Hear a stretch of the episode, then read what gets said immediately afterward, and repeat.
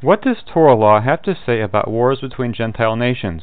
The following is a synopsis of a review by Rabbi J. David Bleich in Contemporary Halakhic Problems, Volume 3. Nations, as human institutions, give collective expression to the same base instincts which are inherent in individuals. As a result, nations, in their relationships with one another, behave precisely in the manner which the Mishnah ascribes to individuals. Without the fear of the kingship of heaven, they may swallow one another alive. Nations have attempted to regulate warfare, but its elimination remains a messianic ideal. Renunciation of chemical and biological warfare, humane treatment of prisoners, and so on, are certainly marks of civilized peoples, but civilized warfare is a self contradiction.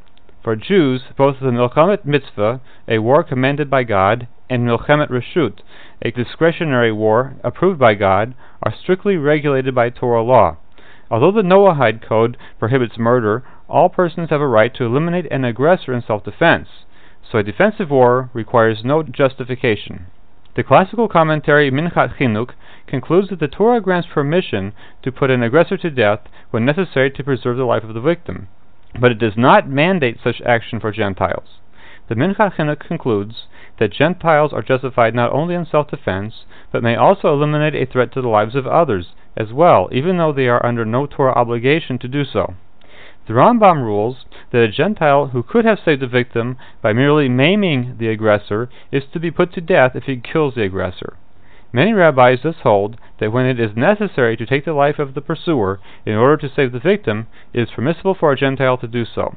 This law of pursuit is certainly also applicable when an entire community or nation is being pursued. Thus, military action is justifiable either in self-defense or on behalf of a victim of aggression.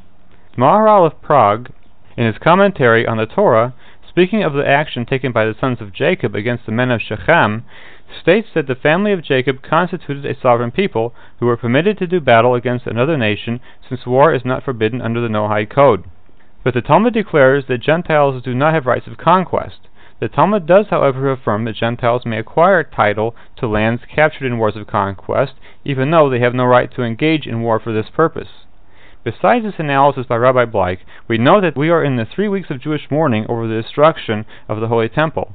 The prophet Obadiah chastises Edom for standing by silently while the Babylonians slaughtered great numbers of Jews during their campaign of destruction. This implies that Gentiles have an obligation to do battle against those who attack Israel.